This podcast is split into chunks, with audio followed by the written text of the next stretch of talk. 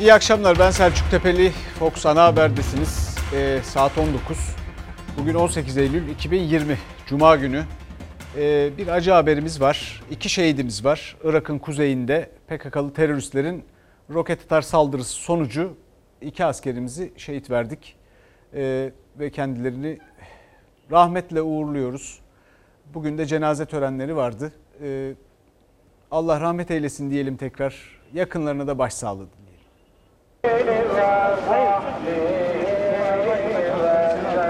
PKK'lı teröristler roket atarlarla saldırdı. Hain saldırıda iki kahraman asker şehit oldu, bir asker yaralandı.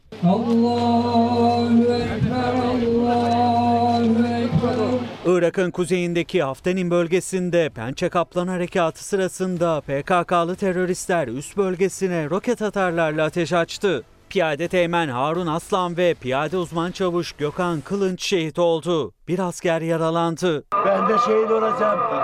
Çocuklarım da olacak. Yine şehitlik, yine şehitlik. Vatan sağ olsun. Komutanım vatan sağ olsun. Ömrümüzün sonuna kadar böyle. Piyade Teğmen Harun Aslan kısa süre önce evlenmiş, ertelediği düğünü için hazırlık yapıyordu. 27 yaşındaki şehit cuma namazının ardından dualarla ağrı şehitliğine defnedildi. Aynı saldırıda şehit düşen piyade uzman çavuş Gökhan Kılınç 32 yaşındaydı. Evliydi. Biri bir buçuk, diğeri 3 yaşında iki evladı vardı. Memleketi Mersin'in Mut ilçesinde toprağa verildi. Efendim bugünün hashtag'i, bugünün tabelası nefes alamıyorum. Doğrusu bu haber bülteninde benim amacım, hepimizin, bütün arkadaşlarımın amacı şu. Biraz nefes alabilmek. Yapmaya çalıştığımız bu. Ama ülkedeki durum şimdi ele alacağımız konuların pek çoğunda o konuların, o meselelerin kahramanlarından da duyacaksınız, göreceksiniz ki nefes almak çok zor. Ama belki de bu saatte bir miktar nefes alma şansı buluyor herkes. Biz de bunun için uğraşıyoruz. Nefes alamıyorum diyeceğiz. Siz de bununla ilgili ne paylaşmak istiyorsanız paylaşın. Ben paylaşabildiğim kadar ben de burada sizinle paylaşayım.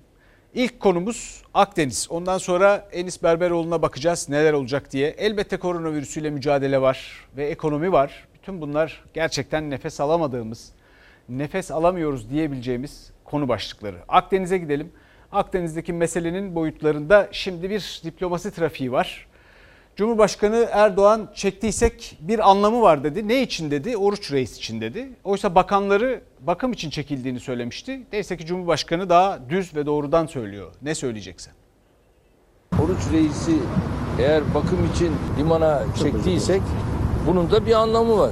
Niye çektik? Diplomasiye bir fırsat tanıyalım. Sayın Erdoğan'a teşekkür ediyorum. Öncelikle bizi doğru ve haklı çıkardığı için. Günlerce tartışıldı Oruç Reis gemisinin sürpriz şekilde Antalya limanına dönmesi. Atina yönetimi olumlu adım açıklaması yaparken muhalefet Yunanistan'a taviz derken Enerji Bakanlığı açıklama yaptı önce. Ardından Dışişleri Bakanı Mevlüt Çavuşoğlu bakım dediler. Oruç Reis çalışma prensibi gereği ayda bir planlı bakım, personel değişimi ve sonraki görev hazırlıkları için limana dönmektedir. Bu ülkenin Dışişleri Bakanı 90 gün orada görev yapacak demedi mi? aylık bakım ve ikmal sebebiyle Antalya e, limanına yakın bir yerde demirledi. Diplomaside bir olumlu yaklaşım ortaya koyalım. Yunanistan bizim bu yaklaşımımızı olumlu istikamette karşılasın. Buna göre de bir adım atalım. Bunun için yaptık. Cumhurbaşkanı Erdoğan günler sonra konuştu. Bakanlarının aksine Oruç Reis sismik araştırma gemisinin Akdeniz'den dönüşünü Yunanistan'a mesaj olarak açıkladı. Bu anlamlı bir yaklaşımdır. Diplomaside bir olumlu yaklaşım ortaya koyalım. Oruç Reis tekrar görevinin başına dönecektir. Milletin aklıyla ve haliyle alay ediyor, ediyorlar. Oruç Reis'in Antalya'ya dönüşü sonrası Yunanistan'ın da Meis adasındaki fırkateynlerini çektiği bilgisi paylaşıldı. Ankara-Atina arasındaki yüksek tansiyonda karşılıklı açıklamalarla düşüyor. Miçotakis'le görüşme yapma noktasında bir sıkıntımız yok. Neyi görüşeceğiz? Hangi çerçevede görüşeceğiz? Asıl olan budur. Merkel, Avrupa Birliği Konseyi Başkanı Michel, İspanya ve İtalya Başbakanları Türkiye ile Yunanistan arasında arabuluculuk yapıyor. Cumhurbaşkanı Erdoğan'ın Türkiye ile deniz yetki alanlarını görüşmeye hazırız diyen Yunan Başbakan Mitsotakis'le görüşmesini istediler. Erdoğan kapıyı araladı ama görüşmenin içeriği ve çerçevesi önemli dedi. Miçotakis, Meis'te yaptıklarını bir dayatma olarak yapmaya kalkarlarsa bunun bir anlamı yok. Biz görüşürüz. İster video konferansta yaparız ama görüşürüz. Kaçma, kaçamak yapma böyle bir şey yok. Neyin gövde gösterisini yapıyorsa, bu tür gövde gösterileri yapacaksa biz çok daha büyüğünü yaparız. Erdoğan, Yunan Cumhurbaşkanı'nın Meis Adası ziyaretini gövde gösterisi olarak yorumlarken Oruç Reis gemisine sismik araştırma sırasında refakat eden Gediz fırkateyni de Akdeniz'de harekat hazırlık kapsamında atış eğitimlerini başarıyla gerçekleştirdi. Sayın Macron burada çözüme değil, buradaki e, problemlere benzin döküyor. O 200 sene önce hayatını kaybeden efendim Napolyon'un rolünü almaya kalkıyor ama buna gücünü ve boyunu yetmeyeceğini de hep beraber görüyoruz. Milli Savunma Bakanı Hulusi Akar da açıklamaları ve hamleleriyle Akdeniz'de krizi derinleştiren Fransa Cumhurbaşkanı Macron'u hedef aldı. Gözler ise Ankara-Atina arasındaki temasa çevrildi. Şimdi efendim elbette doğrudan söylemek iyidir. Ama pek çok şeyde dikkat etmek gerekir. Bir defa savaş istemeyiz elbette. Kimse istemez çünkü savaş kötü bir şey. Savaş artık kazananın değil, kaybedenin değil, herkesin kaybettiği bir şey. Yani kazanan bile kaybediyor. O kadar ağır sonuçlar yaratabilecek bir şey. Türkiye ile Yunanistan arasında bir savaş olabileceğini doğrusu ben düşünmem. Düşünmüyorum. Dünyada şu anda topyekün savaş manasında bir savaşa girebilecek iki ülke de neredeyse yok gibi. Çünkü herkesin ateş gücü çok yüksek. Fakat bu arada pek çok itiş kakış yaşanıyor. Özellikle nerede yaşanıyor bu? Diplomaside yaşanıyor. Diplomaside o yüzden çok dikkat etmek gerekir. İç politikayı değil dış politikayı özellikle oraya odaklanarak düşünmek gerekir. Şimdi mesela ben Akdeniz'le ilgili, Ege ile ilgili birkaç şey söylemek istiyorum. Bunlar gerçekten göz ardı ediliyor gibi geliyor bana. Oysa bütün bunlar gerçekten hattı müdafaa yoktur, sat müdafaa vardır sözünü Atatürk'ün hatırlatır cinsten. Şimdi dünyada bir Akdeniz ya da Ege deyin bakalım hangi ülkeyi hatırlıyorlar? Türkiye'yi mi Yunanistan'ı mı sizce? Ve bunun neden olduğunu düşünün şimdi. Neden? Şimdi Türkiye'de bile bırakın dünyayı Türkiye'de bile Ege deyince muhtemelen Türkiye'den önce Yunanistan'ı hatırlayan pek çok insan vardır. Aklına o gelen. Bizim bunlara sahip çıkmamız için, mavi vatana sahip çıkmamız için oralara yatırım yapmamız, yaşamamız lazım. Ege'de ne kadar ada olduğunu bile Türkiye'de pek çok yetkilinin bilmediğinden eminim. 7, 7, 7 bin civarında ada var. Bunların sadece 300'ünde yerleşim var. Bunların envanterinin çıkarılması lazım. Mesela dedim ki Birleşmiş Milletler'de Kıbrıs konusu çok gündemde şimdi. Bu iş oraya varmamalı. Sonra Yunanistan'daki deniz hukukçusu sayısı Türkiye'dekinin kaç katı? Türkiye'de deniz hukuku bölümü bile yok. Sonra mesela Yunanistan'ın taktiklerine iyi bakmak lazım. Bu arada kaybettiğimiz bir sürü zemin var.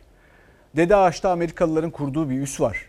Efendim Kıbrıs'ta Pompeo'nun gidip Rum tarafından bakış açısıyla yaptığı bir ziyaret var. Efendim Yunanistan Paris 1919 görüşmelerinde Birinci Dünya Savaşı'ndan sonra Paris'teki Mercedes Oteli'nin iki katını kiralamış. Oysa ülkede o iki katı dolduracak kadar bürokrat bile yok. Sadece birkaç odayı doldurmuşlar. Niye? Gövde gösterisi yapmak için. Bunların hepsi taktikler. Bunlara çok dikkat etmemiz gerekir. Ve özellikle de Yunanistan'ın şöyle özetleyebileceğim bir taktiği var ki bunu hiç unutmayın. Bunu bizim diplomatlarımıza söylüyorum. Fasulite fasuli, gemesto sakulli. Bir fasulye bir fasulye çuvalı doldururuz. O adaları öyle silahlandırdılar biz uyuduk. Efendim şimdi koronavirüsü e, rakamlarına ve tedbirlerine geçeceğiz. Orada ipin ucu kaçtık dedik. Nefes alamıyoruz dedik. İşler kötüye gidiyor dedik. Sağlık Bakanı da bunu adeta itiraf etti. Şimdi önlemler sertleşiyor. Bakalım işe yarayacak mı? Uyarılarımıza halkımız ciddi manada dikkat etmedi. Biraz gevşetince bu defa da başta Ankara, İstanbul olmak üzere bir anda vaka sayılarının yükselmeye başladığını gördüm. Tabii mecburen şimdi tekrar işi sıkmak durumundayız. Cumhurbaşkanı Erdoğan koronavirüsle mücadelede yeni tedbirlerin sinyalini verdi. Çünkü her geçen gün kötüye gidiyor tablo. 24 saatte 66 hasta daha yaşamını yitirdi. Ağır hastaların sayısı ise 1372'ye yükseldi. Koronavirüs salgınında tekrar bir şiddetlenme yaşıyoruz. Ülke genelinde hasta sayıları artışa geçti. Çok e, merkezli, çok odaklı, kontrolden çıkmış, etkin e, herhangi bir önlem alınmazsa da artışını sürdürecek bir e, salgın hızı yaşıyoruz. Sağlık Bakanı Fahrettin Koca da kritik illerden İzmir'de salgın yeniden şiddetlendi dedi. Salgının merkezi Ankara'dansa kontrolden çıktı yorumu geldi. Gazi Üniversitesi Tıp Fakültesi'nin enfeksiyon hastalıkları bölümünün başındaki isim Profesör Doktor Esin Davutoğlu Şenol her 3 testten birinin pozitif çıktığını ileri sürdü. Sağlık sistemi tıkanma noktasında dedi. Yolladığımız testlerin %30-34 kadarı pozitif. Başka merkezlerin verilerinin de bizimki gibi yüksek olduğunu biliyoruz. Eğer bu böyle devam eder, ağır hastalar e, önümüzde birikmeye devam ederse elbette sağlık sistemi tıkanacak ve bakım veremeyecek bir noktaya gelecektir. En önemli gösterge de iyileşenlerin sayısı. Daha önce 4000'lerin üstüne kadar çıkmıştı. Uzun süredir yeni vaka sayısının çok altında. Son tabloda da yeni hasta sayısı 1648 iken iyileşenlerin sayısı 1143'te kaldı. Tersine dönmedikçe salgının kontrol altına alınması mümkün değil uzmanlara göre ama bazı vakalarda geç kalındığı için iyileşme de gecikiyor. Kardiyoloji uzmanı Profesör Doktor Bengi Başar'a göre geç kalınmasının sebeplerinden biri uygulanan testlerin doğruluk oranının düşük olması. PCR testlerini kullanmaktayız ve bunların tanı değeri başından beri düşük olduğu bilinmekte. Ve aynı zamanda ülkemizde tabii bu PCR testleri yapıldığında hemen aynı gün sonuçlarını alamıyoruz. Ve bu nedenle de bu testleri veren kişiler sonuçlar gelene kadar aslında dolaşımda oluyor. Ve belki hastaysa da bunu yayıyor. Son günlerde tekrar bir pandeminin İstanbul'da artışa geçtiğini söyleyebiliriz. En büyük endişe ise salgının merkezinin yeniden İstanbul'a kayması. Nüfus nedeniyle mücadelenin zorlaşabileceği belirtiliyor. Bunu engellemek için de ilk adım atıldı. Toplu ulaşımdaki yığılmanın önüne geçmek için Ankara'da olduğu gibi İstanbul'da da kamu ve özel sektörde mesai saatleri üzerinde çalışılıyordu. Özel sektörde henüz fikir birliğine varılamadığını açıkladı İstanbul Valisi Ali Yerlikaya. Kamu içinse artık tek saat uygulanmayacak. Kurumlara göre 7, 8 ya da 9'da başlayacak mesai. Yüz yüze eğitimse kısıtlı sayıda öğrenciye pazartesi saat 9'da başlıyor. İkinci haftadan itibarense 9.30'da olacak. İlkokul birinci sınıf öğrencilerimiz, okul öncesi ana sınıfı öğrencilerimiz 21 Eylül yani pazartesi günü sa- sabah 09'da ders başı yapacaklar. Biz burada olan biteni değil olan bitenin ne manaya geldiğini de anlatmaya çalışıyoruz. Bizim izleyicimiz de 10 numara 5 yıldız bir izleyici. Kararı elbette onlar veriyor. Farklı bakış açılarıyla ortaya koymaya çalışıyoruz. Ne anlama geldiğini olan bitenin bu ülkede. Nefes alamıyoruz dedik ya. Şimdi bakın yeni tedbirler alınacak. Tedbirlerle ilgili bugüne kadar gevşekti. Hafife alındı. Hatta şeffaf değildi. O yüzden biraz da hafife alındı. Şimdi bakalım ne olacak. Ama ben size çok uzun zamandır diyorum ki tek başınasınız. Çünkü bu tedbirler tutmaya da bilir. Tutmazsa yine tek başınasınız. Bir küçük tüyo söyleyeyim, bir küçük tüyo vereyim size. Bakın bu maske var ya, maskenin eğer doğru dürüst takılırsa, gerçekten kuralına, söylenene, bilime uygun takılırsa koruması yüzde seksen. Peki aşı bulundu diyelim ki hepimiz aşıyı bekliyoruz. Aşının ki yüzde elli altmışlarda olacak. Maske takarsanız aşıdan bile fazla koruyabilir. Dolayısıyla maske takmaya dikkat edin. Çünkü bakın şimdi söylenenlerle yaşananlar, uygulananlar acaba aynı mı? Sağlık Bakanı dedi ki biz özel araçla koronavirüs testinde pozitif çıkanları evlerine gönderiyoruz. E, peki İbrahim kardeşimize ne diyeceğiz? İbrahim kardeşimiz ÖSYM'den e, bir e, mesaj almış. Mesajda diyor ki sınava girecek. Ne zaman girecek? Yarın girecek. Kendisi pozitif KPSS sınavı. ÖSYM diyor ki değerli adayımız Sağlık Bakanlığı kayıtlarında Covid-19 pozitif olarak görünmektesiniz. Gerekli koruyucu önlemleri alarak KPSS öğretmenlik alan bilgisi oturumda sınava gireceğiniz binaya ulaştığınızda filan falan. Yani tedbirleri alın gelin diyor. E peki bu kurumların birbirinden haberi yok mu? Sağlık Bakanı biz onları özel araçla gönderiyoruz diyor. Fakat bu kardeşimiz bir şekilde gelin diye bir mesajla karşılaşmış. Hedef olarak pozitif olan vakanın evine araçla bırakılmasını organize ediyoruz. Evden alınsa götürse daha iyi olur. Veyahut da test evde yapsa daha güzel olur. Ama maalesef dolmuşla otobüse tamamen riskli. Maalesef sırt üstü geliyoruz. 10 Eylül'de test oldum. E, 12 Eylül'de pozitif çıktı.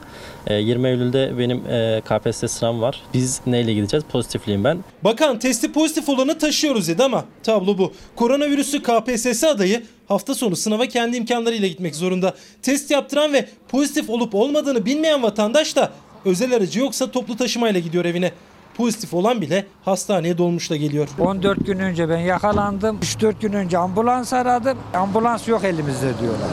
Ne yapmamız lazım? Ben dolmuşa binme meraklısı değilim. Ayakta 17 kişi vardı bugün sabah geldiğimde. Pozitif olan kişinin evine araçla bırakılmasını öneriyoruz. Bunu %100'e yakın yapan illerimiz de var. Tam istediğimiz düzeyde yapmayan, yapamayan illerimiz de var. Sağlık Bakanı'na koronavirüs şüphelerinin test sonrası toplu ulaşımla evlerine dönmeleri ve bulaş riski sorulduğunda uygulamadaki aksaklığa dikkat çekmişti ama sonrasında sosyal medyadan da pozitif olan herkesi özel araçla taşıyoruz. Türkiye'de bunu uygulayan tek ülke dedi. Bakanın sözleri böyle ama uygulama öyle değil. ÖSYM'yi aradım. Bizzat konuştum. İlgilenmediklerini yani e, önlemlerimi alacağımı, o şekilde dışarı çıkacağımı söylediler. İbrahim Kozan Covid-19 hastası evde karantinada. Ancak 20 Eylül pazar günü KPSS öğretmenlik alan bilgi sınavına girecek. Korona koordinasyon birimini aradım. İl sağlığa bağlı. İlgilenmediklerini söyledi. Daha sonra ben ilçe emniyet, il emniyet, il karakol aradım. Aynı şekilde hiçbiri e, önemsemedi. Siz kendiniz e, aracınız varsa özel aracınız, özel aracınızla çıkın. Yoksa toplu taşımaya kullanacaksınız dedi. Etimeskut'ta oturuyor İbrahim Kozan. Sınav yeri Balgat'ta. 20 kilometre mesafede ve iki vasıta değiştirmek zorunda. ÖSYM'de bilgilendirme mesajı göndermiş. Gerekli tedbirlerinizi alın gelin diyor. Gerekli koruyucu önlemlerinizi alarak binanızda aynı durumda olan adaylar için ayrılmış olan yedek salon 1'de sınava girmeniz gerekmektedir. Ben hani hafif atlatıyorum ama bir başkası benim yüzümden ağır atlatabilir. Belki ölümcül sonuçlar da alınabilir. Sayın Bakanım, Covid-19'a bağlı ihlalleri önlemek adına pozitif ve karantinadaki hastaların belediyemizle paylaşılması durumunda EGO Genel Müdürlüğümüz veri tabanı aracılığıyla toplu ulaşımı kullanmalarının önüne geçebilir, salgınla mücadelemize farklı bir boyut kazandırabiliriz. Ankara Büyükşehir Belediye Başkanı Mansur Yavaş da Sağlık Bakanı'na çağrı yaptı. Koronalı hastaları bildirirseniz belediye otobüslerini almayız dedi. Korona şüphelilerinin toplu taşıma yolculuğu da sürüyor. Her biri korona şüphelisi olanlar hastaneye test için kendi imkanlarıyla geldiler ve yine kendi imkanlarıyla dönecekler. Risk de işte tam bu noktada artıyor. Çünkü şüpheliler test sonuçlarını öğrenmeden şehrin kalabalığına karışıyor. Dolmuşla geldim. Yapacak bir şey yok. Mecburen şartlar bunu gerektiriyor. Benim evimde Covid-19 var. Hani beni gelip de evden alsa, eve tekrar bıraksa. Korona hastası yüzlerce KPSS adayı da hastanelerde test yaptıran korona şüphelileri de özel aracı yoksa toplu taşıma kullanıyor. Yani Sağlık Bakanı'nın sözleriyle uygulama pek de örtüşmüyor. Ya daha yetişkin siyasetçiler istiyoruz. Çok şey mi istiyoruz? Allah aşkına. Şimdi dün biliyorsunuz Türkiye'nin en büyük salgın hastanesine gitmiştik. Arkadaşlarımız e, fedakarlıkla orada haber yapıyorlar. Yoğun bakım ünitesine girmiştik. Şimdi sağlıkçılar ve hekimlerin nefes alamıyoruz dedikleri şartlarla ilgili yorumlarını, değerlendirmelerini izleyelim.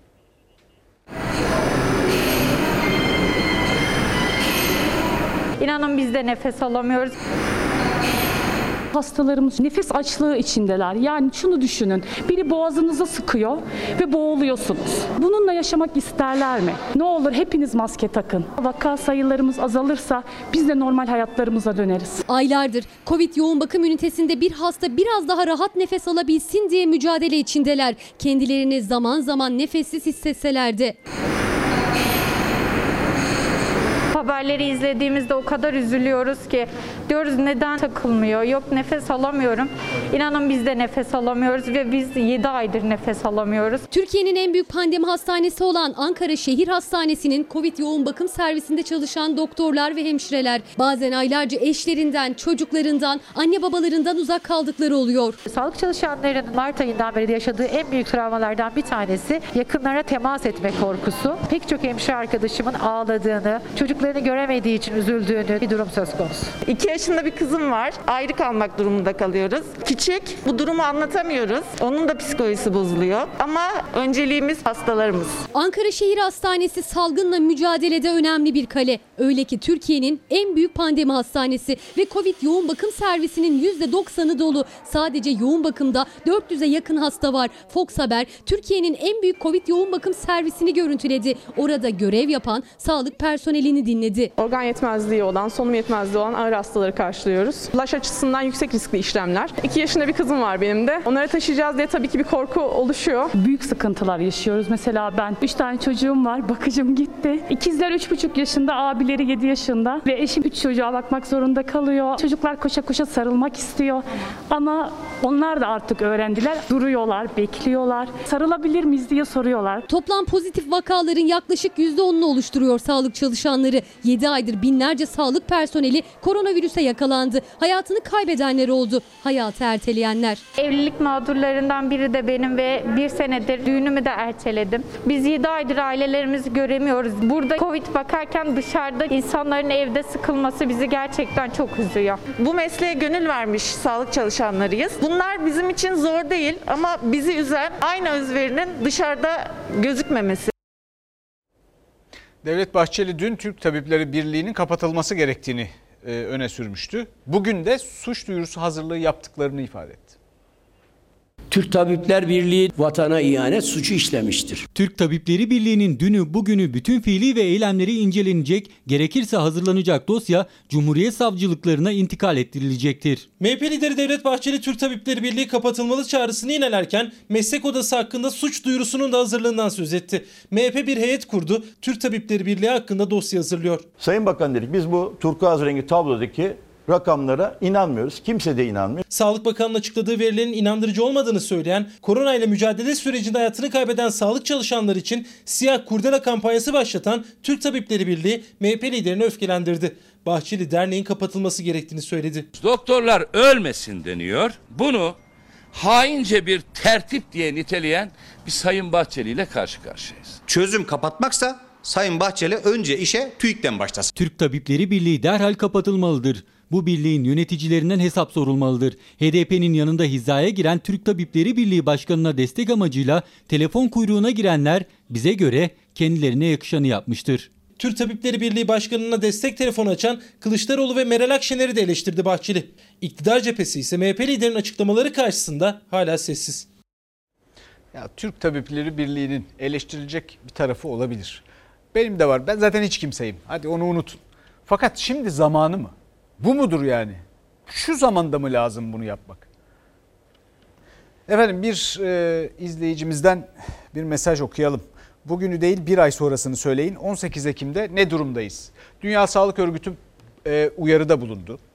E, ki ben günlerdir söylüyorum sonbaharda çok ciddi bir artış yaşanacak diye. Hatta gelecek Nisan'a kadar e, vaka sayısının tüm dünyada kuzey yarımkürede 10 katına çıkacağına dair bir takım iddialar var. Türkiye'de de aşağı yukarı e, bu tür eğer şeffaf olursa rakamlar tabii bu tür bir ortam bekleme ihtimalimiz var. Ama tedbirlere uyarsak maske takarsak belki de yok. Göreceğiz bakacağız. Efendim şimdi Enis Berberoğlu konusuna geçelim. O biliyorsunuz son derece karmaşık bir konu. Ee, Enis Berberoğlu tekrar vekilliğe dönebilecek mi? Ee, Türkiye Büyük Millet Meclisi Başkanı'nın namus ve şeref borcudur diyor CHP. Niye? E çünkü zaten Enis Berberoğlu ile ilgili kararı meclise getiren Türkiye Büyük Millet Meclisi Başkanı'ydı. Milletvekilliğim düşürüldü. Hukuka göre ve anayasaya göre Enis Berberoğlu Cumhuriyet Halk Partisi'nin 27. dönem İstanbul Milletvekilidir. Yaşadığı mağduriyetin giderilmesi bu meclisin ve bu meclisin sayın başkanının namus ve şeref borcudur. Anayasa Mahkemesi Enis Berberoğlu'nun dokunulmazlığı olduğu halde yargılanması hak ihlali dedi. Seçilme hakkının yok sayıldığını söyledi. CHP 3,5 ay önce vekilliği düşürülen Berberoğlu'nun yeniden vekillik statüsü kazandığı görüşünde. Kesin hüküm ortadan kalktığına göre milletvekilliği düşmemiş sayılmalıdır. Milletvekili olmasına rağmen Enis Berberoğlu'nun Yargıtay'daki dava süreci devam etti. Yargıtay Berberoğlu hakkında 5 yıl 10 ay hapis cezasını onadı. Berberoğlu'nun avukatları Anayasa Mahkemesi'ne başvurdu. Dokunulmazlığı olan kişi yargılanamaz, hak ihlali var diyerek. İstanbul Milletvekili Kadri Enes Berberoğlu milletvekillikleri düşmüştür. 4 Haziran 2020 tarihinde Berberoğlu hakkındaki fezleke sürpriz bir şekilde Meclis Genel Kurulu'nda okundu. CHP Anayasa Mahkemesi'ndeki hak ihlali başvurusunu hatırlatırken o başvuru sonucu beklenmeli derken Berberoğlu'nun vekilliği düşürüldü. Anlamakta zorlanıyorum niye tepki gösterdiklerini. Yargıtay'da kesinleşmiş olan kararları mecliste okutmayalım mı? CHP Meclis Başkanı'nı sorumlu tuttu. Anayasa Mahkemesi'nden çıkacak olası hak ihlali kararı mağduriyete yol açacak diyerek ve ana muhalefet haklı çıktı. Anayasa Mahkemesi Enis Berberoğlu'nun seçme ve seçilme hakkının ihlal edildiğine karar verdi. Yani bir anlamda milletvekilliğinin düşürülmesinin de anayasaya aykırı olduğunu söyledi. Meclis Başkanı Sayın Mustafa Şentop Anayasa Mahkemesi kararını Meclis Genel Kurulu'nda okuyacak ve diyecek ki biz hata yapmışız, büyük bir hata ve milletvekilimiz dönecek meclise. Bir hukukçu olarak bu kararı doğru bulmamakla beraber Anayasa Mahkemesi kararları tabii ki bağlayıcıdır. Gereğini ilgili tüm kurumlar yerine getirmelidir. Anayasanın 153. maddesini okuyorum. Resmi gazetede hemen yayımlanır. Yasama, yürütme ve yargı organlarını gerçek ve tüzel kişileri bağlar. CHP anayasayı işaret ediyor yine. AK Partili Bülent Turan'ın da her kurum kararı uygulamalı sözü dikkat çekti. Yeni günde Turan Fox Haber'e konuştu. AYM kararı Berberoğlu'nun yeniden vekillik kazanmasını sağlamaz dedi. Anayasa Mahkemesi'nin kararı geriye işlemeyeceğinden konu kapanmıştır. Ancak daha önce örneği olmadığı için meclis başkanı tekrar bu konuyu tartışır mı bilemiyorum. Ettiği yemin ge- geçerlidir. Bunun için ayrı bir yasal işleme gerek yok. Anayasa Mahkemesi bir ihlal tespit ederse sonra yeniden ceza mahkemelerinde bir sürecin başlaması gerekecek. Meclis Başkanı Berberoğlu'nun yeniden vekil olabilmesi için bir girişimde bulunacak mı? Meclis bugüne kadar örneği olmayan bir karar alacak mı? Zaman gösterecek. CHP Şentop'tan randevu talep etti. Burada sistem error verdi işte. O kadar çok söyledik ki bu AYM kararının beklenmesi lazım. Çünkü sonra işin içinden çıkamayacaksınız diye. Fakat Sayın Şentop bunları dinlemedi, kulak asmadı. Tabii böyle bir takım centilmenlik anlaşmaları ya da bir takım siyasi pazarlıklar filan döndüğü için Sayın Şentop, TBMM Başkanı, Türkiye Büyük Millet Meclisi Başkanı Şentop da o günlerde herhalde meclis başkanı şek- seçilmek için bir takım e, pazarlıkların içindeydi bilemiyorum. Fakat şimdi de suskun. Çünkü o kararı meclise getiren o. Fakat kararın şu anda yarattığı ucubenin sorumlusu da o bir yandan. Bunu toparlaması lazım. Peki nasıl olacak bu iş? Kendisi anayasa profesörü biliyorsunuz. Anayasa Mahkemesi'nde onun bakış açısına uygun oy veren bir kişi çıkmadı. Şimdi öyle acayip bir durum var ki bakın dokunulmazlık her dönem yeniden verilir. Sürekli değil milletvekillerine. Söz konusu dava ve mahkeme, mahkemenin kararı ve sonra mecliste dayanak olarak kullanılan kararda 26. dönem söz konusu. Enis Berberoğlu için 27. dönemdeki dokunulmazlığı kaldırıldı. E şimdi deniyor ki e, halk seçmedikten sonra nasıl tekrar milletvekilliği verilebilir? E halk kaldırmadı ki milletvekilliğini, dokunulmazlığını. Meclis kaldırdı.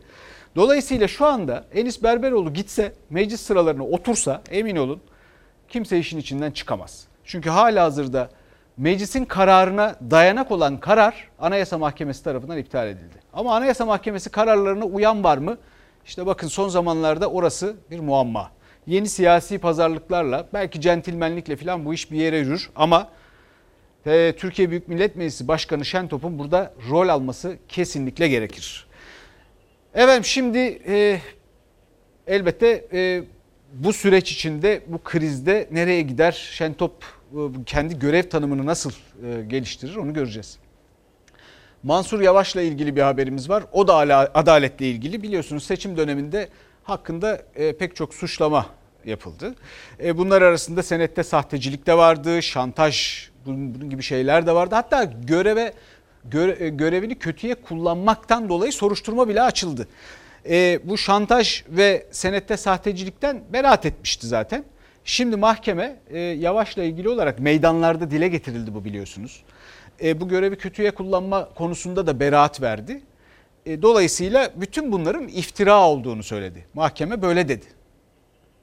Ben görevimi kötüye kullanmışım. Böyle bir iddia yok. 16 ay önce hakkındaki sahte senet suçlamasıyla mücadele ederken bir de görevi kötüye kullandığına ilişkin soruşturma açılmıştı. Mansur Yavaş o gün iftira diyordu. Bugün mahkemede iftira dedi. Yavaş beraat etti. Ankara Büyükşehir adayının sahte senet cambazı olduğunu Öğrendi mi? Ayrıca vergi kaçakçısı bu. Yerel seçim sürecinde bu sözlerle hedef almıştı Cumhurbaşkanı Mansur Yavaş'ı. Necmettin Keskin isimli bir şahsın sahte senet suçlamaları üzerine o kişiyi tehdit ettiği iddiasıyla Yavaş hakkında görevi kötüye kullanmaktan soruşturma da açıldı. Ne böyle bir ittifaktan ne de bu ittifakın defolu adayından Ankara'ya bir hayır gelmez. Bir suçlunun peşinden medet umanlar. Sokakta nasıl gezecekler şimdi? Önce sahte senet iddiası boş çıktı. Mansur Yavaş hakkında suçlamada bulunan kişi resmi belgede sahtecilikten, şantajdan, özel hayatın gizliliğinden ceza aldı. Yavaş görevi kötüye kullandığına ilişkin davadan da beraat etti. Adalet yerini buldu. Ankara halkına verdiğimiz sözleri tutuyoruz. Çalışmaya devam ediyoruz. Yavaş seçim öncesi tüm suçlamalardan aklandı ama kendisi hakkında iftiraları ilk ortaya atan ve 11 yıldan fazla kesinleşmiş cezası bulunan Necmettin Keskin isimli şahıs hala bulunamadı. Şimdi ekonomiye gelelim. Ee, dolar yükselmeye başlayınca akaryakıt fiyatlarına da yine zam kapıda.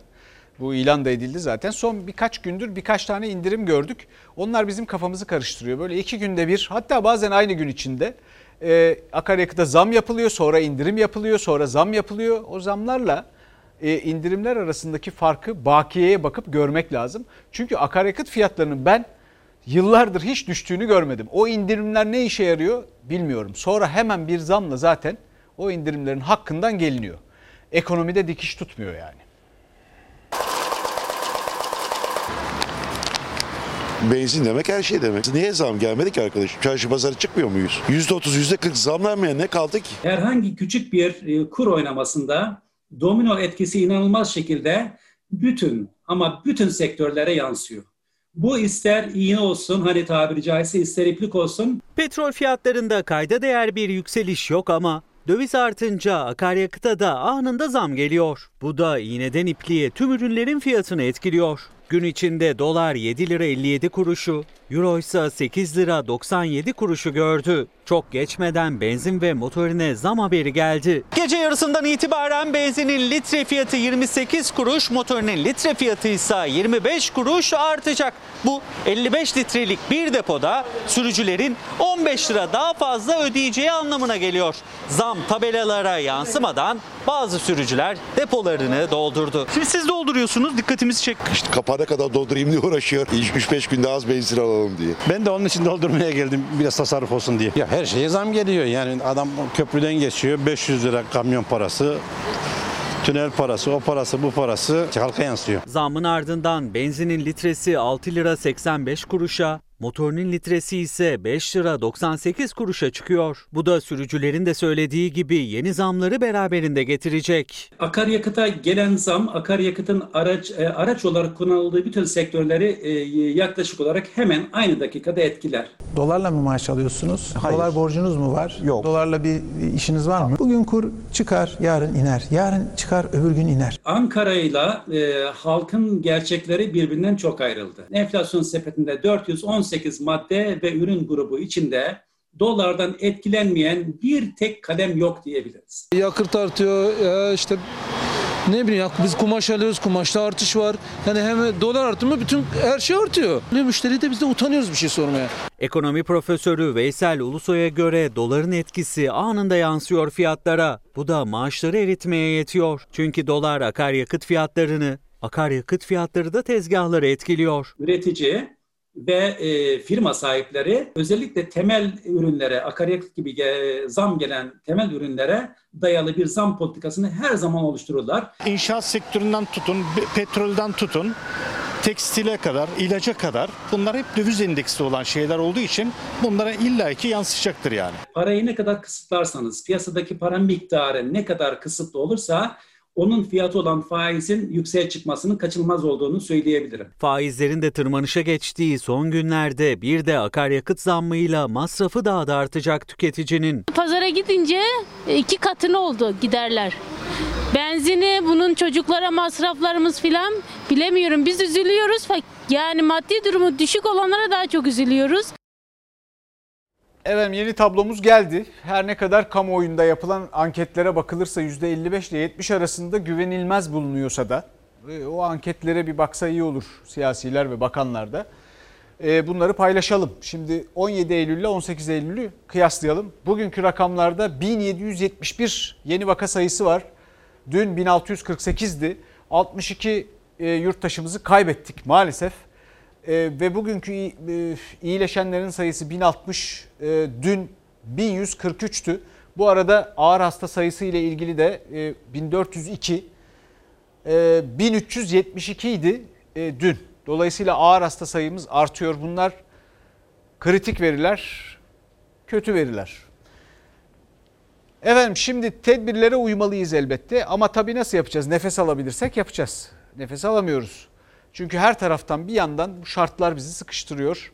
E, ekonomik veriler, açılan dükkanlar kapanıyor. Niye? Çünkü bir yardım yok. En azından bir doğal gaz, en azından bir elektrik faturasında. Şimdi Fransa, Almanya gibi ülkeler bu günlere siyasi amaçlarla kısa vadeli siyasi çıkarlar için ellerindeki avuçlarındakileri hükümetleri harcamadığı için daha e, garantili, daha tedarikli bir tasarrufları varken yanlarında girdiler. O yüzden de mesela Almanya'da, Fransa, Fransa'da %80'ini maaşlarını ödedi devlet. E, dükkanların cirolarını ödedi, elektrik şu bu kiralarını ödedi. Almanya'da öyle, Almanya'da %100'ünü ödedi. Ya İngiltere'de 1.2 milyar pound, yanlış anlamayın milyar diyorum, sadece e, e, sanat için e, bir e, e, destek ayrıldı. Şimdi biz ne yaptık? Biz kredi verdik. Faizli düşünsenize. Hepimiz borçlandık bir de. Ya 40 yılın başında pek çok insan var böyle şey söyleyen. 40 yıldır bu devlete vergi ödüyorum. 40 gün bana bakamadı diyen pek çok esnafımız var. Dışarıdan bakınca aslında kapalı bir dükkan gibi gözüküyor. İçeride kimse yok. Tezgahınız, tost makineniz, her şeyiniz kapalı, bilgisayarlar kapalı. Zaten hani zor yürütebiliyorduk. Hastalığın başlamasından ötürü de insanların aslında tereddüt duyması şu anda boş bir durumda. Şu makineyi satmayacağım e, diyemeyeceğim ki belki yarın satabilirim. Böyle devam ederse hani kapatmayı da düşünüyorum. Ya kapalı ya da boş dükkanların çoğu esnaf artık ekmek teknesinden neleri elden çıkarabileceğini düşünüyor ay sonunu getirebilmek için. Özcan Bora'nın da günleri siftahsız geçiyor. Artık her gün kafenin kapısını iş yaparım diye değil, acaba bugün devredecek birini bulabilir miyim umuduyla açıyor, onu da bulamıyor. Ben burada bugün niçin buradayım? Hani hep bir umutla yani ama tabii ki e, her akşam geri gittiğinde hani o umudun gerçekten çökmüş olduğunu gördüğün zaman devredebilir misiniz bu süreçte? Bu süreç ya birazcık zor gibi geliyor bilmiyorum ama tabii ki bir umut o da bir umut. Burası yeme içme, internet ve oyun hizmeti veren bir kafe. Uzun süredir işleri durdu. Koronavirüs sonrası gelen giden yok. Bilgisayarlar kapalı. Tezgah aylardır hiç açılmıyor. İşte bu yüzden de dükkan sahibi uzun süredir dükkanını devretmenin yollarını arıyor. 100 TL direktmen içeri girmiş oluyorum. Burada elektriği var, e, işte muhasebesi var, e, kiranın işte nereden baksan günlük 100 TL kesin kiran. Kazanabiliyor musunuz? Gün oluyor.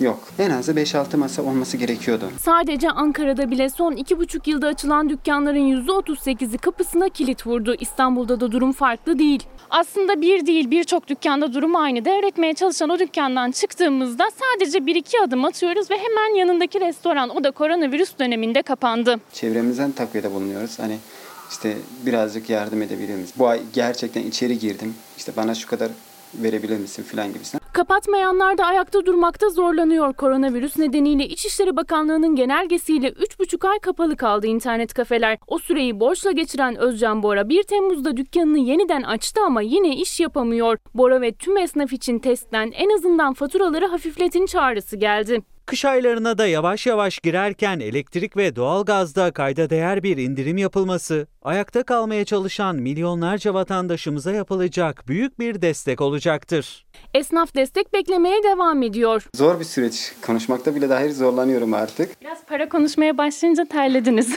Aynen öyle. Hani insanın üzerine birçok şey birikiyor artık.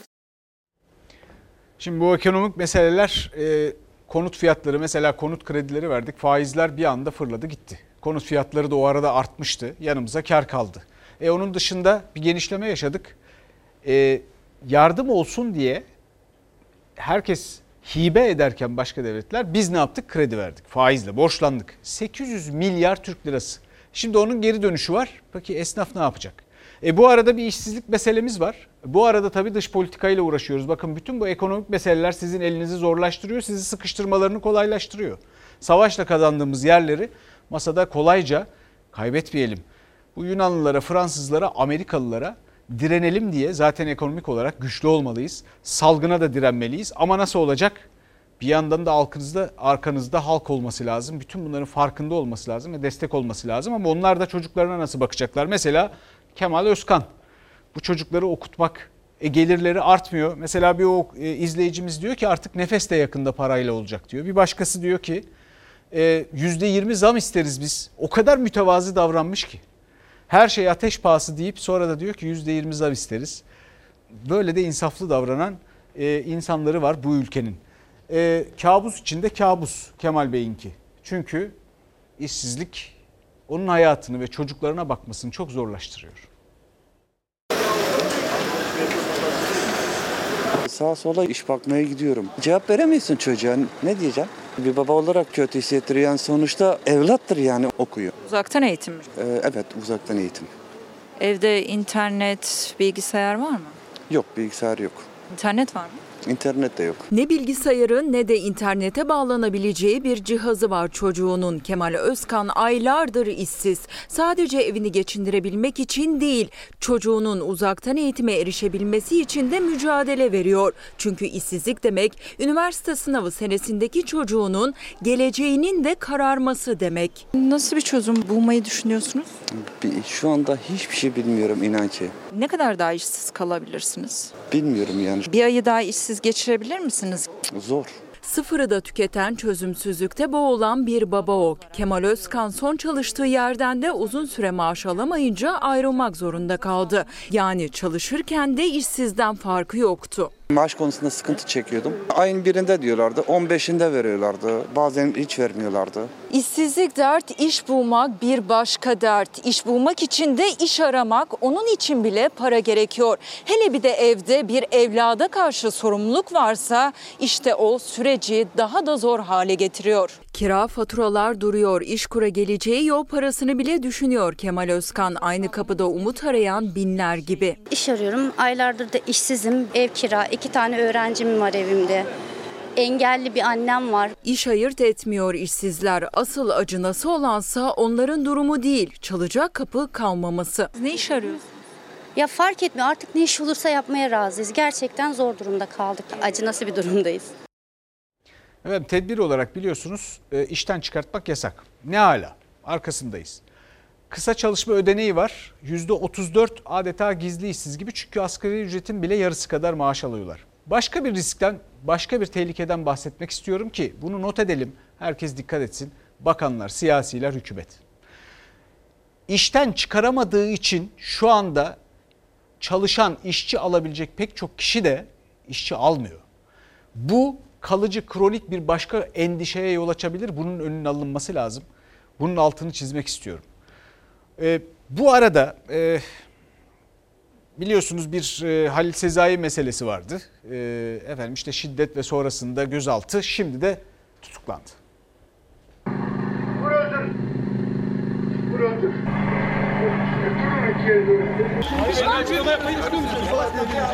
Böyle bir adama gelip darp eder misin? Babam e, kalp hastası. E, bu olaylardan dolayı da çok yıprandı zaten. Ne yaşanan ne kalbini tutmasına baktı. Evini bastı, dışarı çıkarıp dövdü 67 yaşındaki komşusunu Halil Sezai. Olayın ardından serbest kaldı. Ve yine sosyal medyadaki tepkiler büyüyünce bir kez daha ifadeye çağrıldı. Bu kez tutuklandı. İstanbul Tuzla'da kiraladıkları villada arkadaşlarıyla çekim yapacaktı şarkıcı Halil Sezai Paracıkoğlu. Yan villada yaşayan Hüseyin Meriç iddiaya göre gürültü yaptıkları gerekçesiyle tepki gösterdi. Halil Sezai de evini bastı 67 yaşındaki adamın tutup bahçeye çıkardı. Defalarca yumrukladı. Bu azgın ve ahlaksız şiddeti uygulayanın insanlığından bahsedilmez ki sanatçılığından bahsedilsin. AK Parti sözcüsü Ömer Çelik'in de yaptığı gibi sosyal medyada tepkiler çığ gibi büyüdü. İlk ifadesinin ardından serbest kalan şarkıcı yeniden ifadeye çağrıldı. Amacım odun mu olalım yoksa çiçek mi olalım aramız nasıl olsun diye takılmaktı.